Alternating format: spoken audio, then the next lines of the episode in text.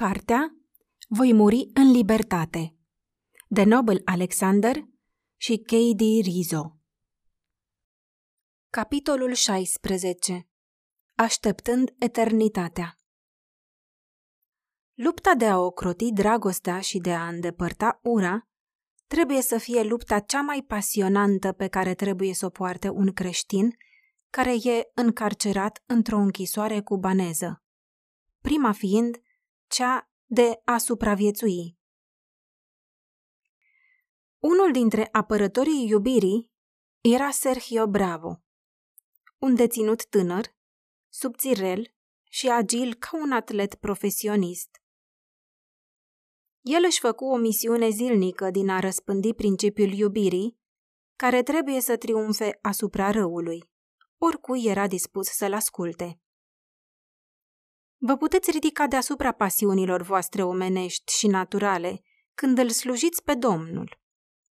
Susținea el. O sarcină deloc simplă când trăiai într-un mediu de privațiuni, cruzimi și absurde chinuri brutale. Sergio era repartizat la al cincilea etaj al circularului numărul 3.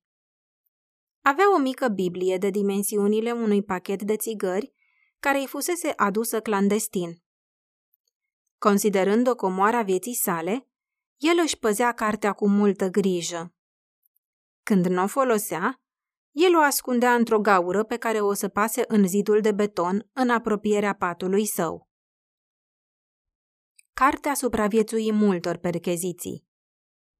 Într-o dimineață de vreme, înspăimântătoarea veste se răspândi prin galerie. Vin gardienii! Inspecție! Trezindu-se într-o clipă, Sergio sări din pat direct în picioare. În timp ce se grăbea spre ușa celulei, observă că turnul gardienilor era deschis. Din punctul în care se afla, mai văzut ceva ce făcu să înghețe sângele în vene. De fiecare parte a intrării galeriei, gardienii construiseră două ziduri paralele din saci de nisip. În dărătul sacilor așteptau soldați cu mitraliere și puști. Toată lumea afară!" țipă un ofițer la sistemul de audiodifuzare. Inspecție! Toată lumea afară! În acest timp, o companie de soldați se buluci pe scări în sus. Deja gardienii obligau deținuții cu vârful baionetelor să o ia spre coridorul morții, care ducea spre curte. Odată ajunși în raza de bătaie a puștilor gardienilor de după zidurile făcute din saci de nisip, deținuții alergau mâncând pământul printre traiectoriile gloanțelor. Mulți căzură răniți. Avusese loc o evadare reușită din închisoare, coșmarul fiecărui deținut. Și fiecare oficial de la directorul închisorii până la gardianul cel mai mic în grad, era turbat. Furioși din cauza prejudiciului adus reputației lor de corabie etanșă, voiau să se răzbune. Sergio alergă pe scări în jos, sărind câte trei trepte. Când ajunse la al patrulea nivel, își aduse aminte că își uitase Biblia sub pernă noaptea trecută, în loc să o fi pus în ascunzătoarea din perete. Cu siguranță gardienii urmau să o găsească dacă o lăsa acolo, dar dacă se întorcea după ea, va primi lovituri suplimentare pentru că n-a ieșit destul de repede. Decise că merita durerea în plus. O luă în sus, pe scări și de-a lungul coridorului, spre celula sa. Încă 12 pași și intră în celulă. Cu inima bătându-i să-i spargă pieptul, se lupta să poată respira, în timp ce strecura Biblia în locul acela ferit. Felicitându-se singur pentru că reușise să o ascundă din calea lor, alergă afară din celulă. Singur pe coridor, alergă cum nu alergase niciodată în viața lui pe scări în jos. Gardienii îl luară la ochi și traseră după el de parcă ar fi vânat o căprioară sălbatică. Două gloanțe în piciorul stâng îl făcură să se prăvălească, zdrobindu-se de coridor. Lăsând în urma lui o dâră de sânge, doi gardieni îl traseră afară din galerie. La spital, medicul de serviciu examină piciorul rănit al lui Sergio și apoi se consultă cu alți membri ai secției de chirurgie. Doctorul se întoarse la Sergio și cu o voce rece, neutră, îl anunță. Aș putea scoate glonțul rămas și să-ți refac piciorul. Dar, sincer să fiu, ar lua mai mult timp și s-ar folosi mai multe medicamente decât cred că merită. Ai de ales, viteazule. Sau ești de acord să-ți amputezi piciorul, sau sângerezi până mori. Care să fie?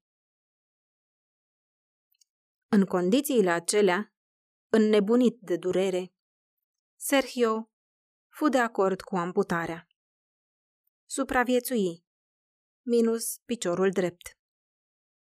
Când se întoarse în galerie, Sergio continuă să-și propovăduiască mesajele de iubire, nu numai cu vorba, dar și cu fapta. Alt om cunoscut în galerie pentru compasiunea de care dădea dovadă era pastorul Gerardo Alvarez. Deși foarte puțin dintre cei care îl cunoșteau știau adevăratul său nume. Ei îl cunoșteau drept fratele în credință. Un prezbiter în această închisoare, Gerardo, își consacrase viața propovăduirii cuvântului lui Dumnezeu. Chiar și necredincioșii îl vedeau pe Hristos în modul lui de viață. Și asemenea lui Sergio, Gerardo își făcu o datorie din a ne învăța cum să ne iubim dușmanii, nu să-i urâm. Un om în vârstă, cu părul alb, Gerardo, sosise la închisoarea Boniato împreună cu sute de alți deținuți și fu vârât într-o galerie deja supraaglomerată. El își făcuse patul pe podeaua de ciment de sub priciul altui deținut. În fiecare noapte, soldații scoteau deținuți din galerii, îi luau afară la zidul execuțiilor și îi împușcau. Noi, care rămâneam, am auzit strigătele vechi de secole, de Viva Cristol Rei! Înaintea focurilor de pușcă. Apoi, tăcere. În timpul acestor teribile momente, în timp ce noi tremuram de frică, Gerardo se mișca prin galerie, lăsând o mână prietenească pe un umăr cuprins de tremur, repetând cuvintele liniștitoare. Să nu ni se tulbure inima. Iubitul nostru frate a adormit în Isus. Îi ajuta pe deținuți să se pregătească a-și întâlni moartea cu curaj, să privească înainte spre înviere. Oriunde mergea, orice viață atingea, Gerardo lăsa în urmă ceva din credința lui, din optimismul și liniștea sa. În timpul zilei, când galeriile erau deschise, el trecea din sector în sector, căutându-i pe cei bolnavi. Își împărțea hrana lui sărăcăcioasă cu aceștia, le spăla hainele și făcea tot ce era posibil să le aline suferința. În timpul serviciilor divine, Gerardo era militant în zelul său. Mergând de la pat la pat, sfântul acesta cu părul alb invita fiecare deținut să ia parte la adunare. Haide, spunea el, în timp ce îi trăgea din pat sau îi ridica de pe podea. E chemarea lui Isus. Când un deținut ezita, Gerardo îl zorea. Aștept după tine ca să putem începe adunarea. Nimeni nu-i putea spune nu acestui om iubitor. El predica cu o frumusețe primitivă și poseda un farmec magnetic, care atrăgea oamenii spre el. Mesajul lui cristocentric le dădu multor creștini puterea de a rezista să nu cadă în rândurile dușmanului sau să înceapă a fi devorați de cancerul urii. Într-o zi, Directorul închisorii adună deținuții în galeria noastră. Se pare că voi nu duceți la îndeplinire planul de reeducare, mugi el. Iar asta nu se permite. Apoi, chemă înăuntru o garnizoană de soldați special pregătiți pentru folosirea cea mai eficientă a baionetei, bastonului electric, bâtelor și lanțurilor.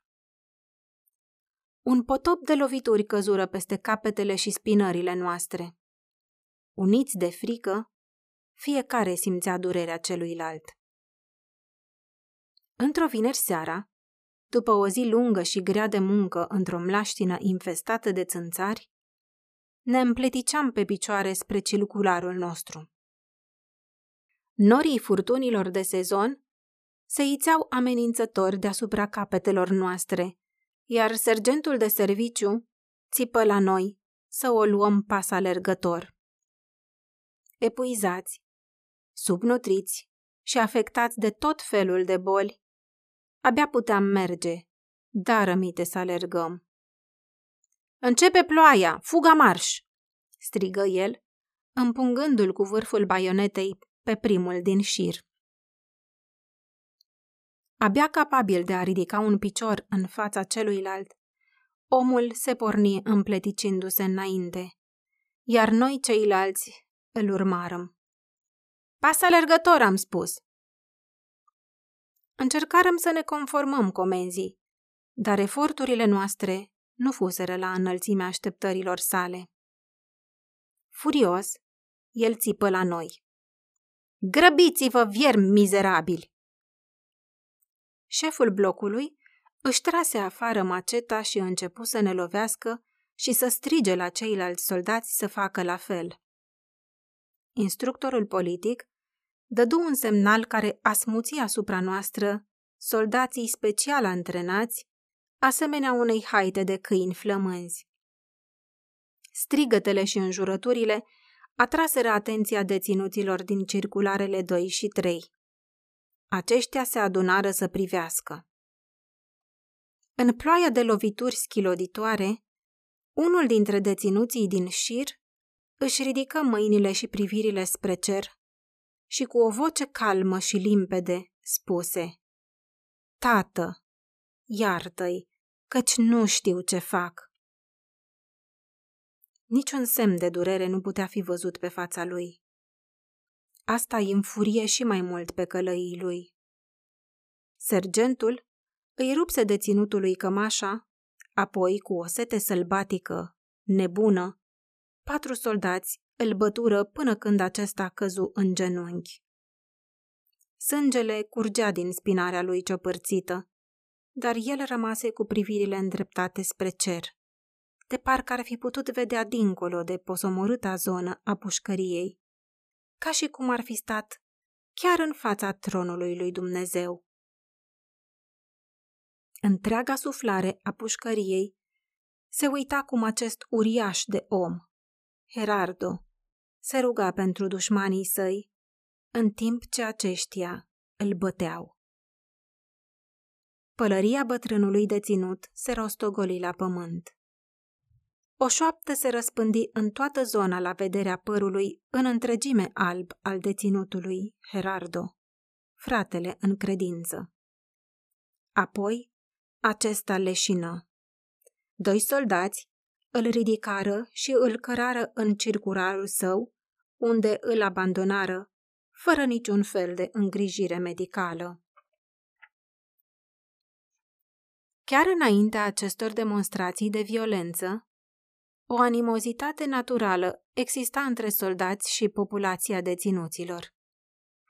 Cu comportamentul soldaților desfășurându-se de la unul ursuz, aceia cărora nu le plăcea faptul că fuseseră repartizați la închisoare, până la unul sadic, aceia care simțeau o adevărată plăcere să provoace durere, orice semn de prietenie din partea unui gardian ar fi fost în mod automat suspect și orice deschidere ar fi încercat un deținut în direcția unui gardian, l-ar fi etichetat pe deținut drept un informator, așa cum ai trage clopotele un pentru un mort. Un puternic sentiment al dreptății există dincolo de gratii.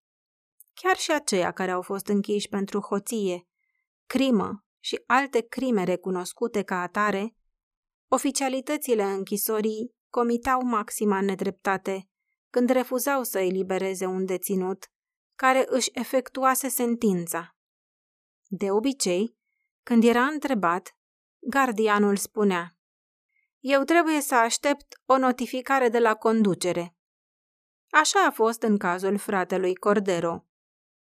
În 10 decembrie 1972, ultima zi a termenului său de 10 ani de pușcărie, fratele Cordero fu dus la tribunalul Pinar del Rios, unde oficialitățile cubaneze îl judecară și îl condamnară cu acuzații inventate ca să-l țină în închisoare. Spre sfârșitul zilei, gardianul deschise poarta galeriei noastre și conduse un deținut gălbejit și jigărit înainte, pe coridorul îngust. Fețele se presară de gemulețele cu gratii ale ușilor de fier ca să vadă cine ar putea fi deținutul. E Cordero! Știrile transmise în șoaptă străbătură lungul coridorului mai repede decât ar fi putut o face deținutul și temnicerul lui. Un al doilea mesaj urmă după primul. A trecut în eternitate, o expresie care însemna că data eliberării cuiva venise și trecuse, și acesta nu fusese pus în libertate. Întotdeauna vor fi alte pretexte, alte acuzații care îl vor ține în detenție.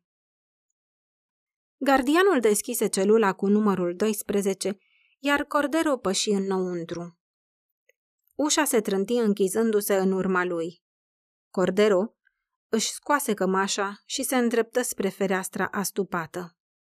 Numai micile crăpături dintre tablele sudate de fier și zidurile de ciment puteau permite ventilația sau lumina să ajungă în celulă. Uitându-se afară printr-o crăpătură, Cordero rămase cu privirile ațintite spre curtea închisorii, până când lucirea becurilor din curte luă locul soarelui care apuse. Mai târziu, le spuse fraților că, în timp ce stătea și se uita cum dispare ziua, ziua în care ar fi trebuit să fie pus în libertate, se gândise la bătăile pe care le-a îndurat în ultimii mai mult de zece ani la mâncarea plină de viermi pe care fusese obligat să o mănânce, la umilințele și privațiunile la care fusese supus aproape zilnic. Ce speranță mai am, se întreba el, să mai fiu vreodată eliberat? Cum voi mai putea continua să trăiesc știind că zilele îmi vor fi pline și de aici înainte de aceleași mizerii? Trebuie să fac ceva, orice. Două zile mai târziu, un oficial al închisorii se opri în fața celulei lui Cordero și strigă în numele acestuia. Cordero Rodriguez! Ofițerul cu vocea concisă și abruptă nu ridică o clipă privirile de pe bucata de hârtie pe care o avea în mână. Eu sunt, răspunse Cordero. Ofițerul ordonă gardianului galeriei să deschidă ușa. Imediat, gardianul se execută. Ușa se dădu în lături și Cordero ieși afară. Urmează-mă, spuse ofițerul. Cordero îl urmă pe militar de-a lungul coridorului și apoi afară din galerie. Când ajunseră la clădirea administrației, ofițerul îl luă pe Cordero direct la biroul directorului închisorii, unde directorul îi ordonă să ia loc. Un grup de soldați pășiră în încăpere în spatele lui Cordero, apoi închiseră ușa biroului.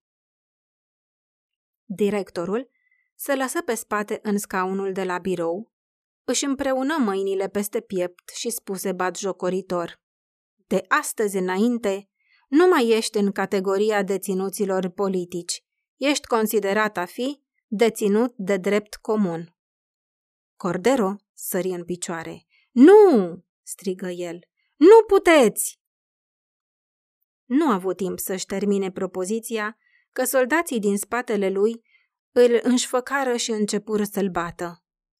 Cordero se luptă, dar inegalitatea în număr și condiția lui fizică slăbită îi veniră de hac.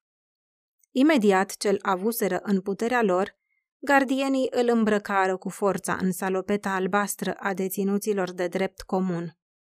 Ca nu cumva să-și scoată uniforma, îl legară la mâini, apoi îl duseră la galeria numărul 5, la capătul îndepărtat al complexului penitenciar, o galerie construită în întregime sub pământ. Imediat ce îl duseră pe Cordero în celula întunecoasă și umedă, care urma să-i fie noua casă, gardienii îi dezlegară mâinile. Imediat, deținutul își smulse de pe el detestatul veșmânt. Deținuții, de drept comun, nu înțeleseseră de ce făcea el așa ceva. Mentalitatea lor era totalmente diferită de cea a deținutului politic, închis din cauza principiilor sale și nu din cauza lăcomiei. Din tavan, apa se prelingea constant peste Cordero. Pentru că nu se aerisea și nu se făcea curățenie niciodată, totul în celulă era un suros, acoperit de murdărie și mucegai. Temperatura era și mai ridicată în celula lui Cordero, deoarece aceasta se afla așezată lângă anexele bucătăriei. Cordero se hotărâ să declare greva foamei. În cel mai bun caz, ar putea avea posibilitatea să pretindă un tratament mai bun și, în cel mai rău, putea să moară. În același timp se întreba dacă ceea ce considera el a fi cel mai rău caz era într-adevăr cel mai rău. El își petrecu 11 zile în greva foamei, dar îi puse capăt când înțelese că nu-i va aduce nimic bun. Deținuții de drept comun nu-l puteau înțelege și nu făcură nimic pentru a-și îmbărbăta fratele. După ce îl bătură pentru că refuza să mănânce și pentru că nu purta uniforma, gardienii îl dezbrăcară de rufăria de corp și îl mutară aproape de noi, la secția 4. Noi am născocit o metodă de comunicare între secții care ne permise să vorbim cu el zilnic. Într-o dimineață de vreme, la un an după procesul simulat al lui Cordero, un ofițer anunță Am venit să te informez în privința sentinței ce ți s-a acordat. Ofițerul îl privea într-un mod ciudat pe Cordero în timp ce îi vorbea. Acesta pierduse atât de mult în greutate în timpul anului în care ofițerul nu-l mai văzuse, încât pieptul și claviculele formaseră un fel de arc ascuțit, asemenea unei bărci în construcție. Privea cu niște ochi căprui închis, cufundați în orbite. Pielea lui pală, emaciată, se întindea ca tovalul peste oasele proeminente. A, da!" șopti Cordero. Bătăile inimii accelerându-i se într-o speranță de o clipă. Sentința. Aparent neimpresionat de condiția în care se afla deținutul, ofițerul spuse răstit. E de doi ani. Făcu la stânga împrejur și ieși din galerie cu pas întins. Câteva luni mai târziu, oficialitățile închisorii îl mutară pe Cordero în pavilionul binefacerii, un eufemism pentru cel mai murdar și mai demn de dispreț pavilion din tot complexul închisorii. Abia se instalase când un alt ofițer îl informă că se făcuse o greșeală. Sentința ta e de trei ani. Începând din acel moment, Cordero își dădu seama că nu va mai părăsi viu închisoarea. Cei care îl țineau în detenție nu avuseseră niciodată intenția de a le libera. El își va petrece restul vieții, trăind de la an la an, doar pentru a-i se majora sentința. Inițial, a fost închis pentru că îi dăduse alimente unui rebel. De atunci însă, crimele lui variază de la participarea la greve ale foamei la faptul că fusese descoperit ascunzând o bucățică de hârtie într-un pantof. Deși era un țăran simplu, care își petrecuse tinerețea lucrând pe o plantație de tutun, el știa că singura lui speranță de a rămâne în viață era să îi se redea statutul de deținut politic. Câtă vreme fusese închis alături de noi, învățase gramatică, algebră, aritmetică și Evanghelia lui Hristos, în care credea cu toată inima. Fiecare creștin trebuie să înfrunte Golgota. Regimul de carceră era Golgota lui Cordero. În timp ce treceau zilele, săptămânile și lunile, el reflectă la tot ce învățase de când începuse detenția lui. Cu cât se gândea mai mult la și săi, cu atât râvnea mai mult compania și sprijinul lor. Avea nevoie de compasiunea și înțelegerea pe care o găsise în prezența sfinților. Într-o zi, luă o decizie. Va face iar grevă, cerând să fie recategorisit ca deținut politic. Deja slăbit de la două greve anterioare ale foamei, trupul lui se dezintegră încet într-o grămadă de oase, învelită într-o fuiță palidă și mirositoare de piele ridată. Nu mai ajunse niciodată înapoi în galeria noastră. A intrat în umbrele morții pe 21 mai 1975.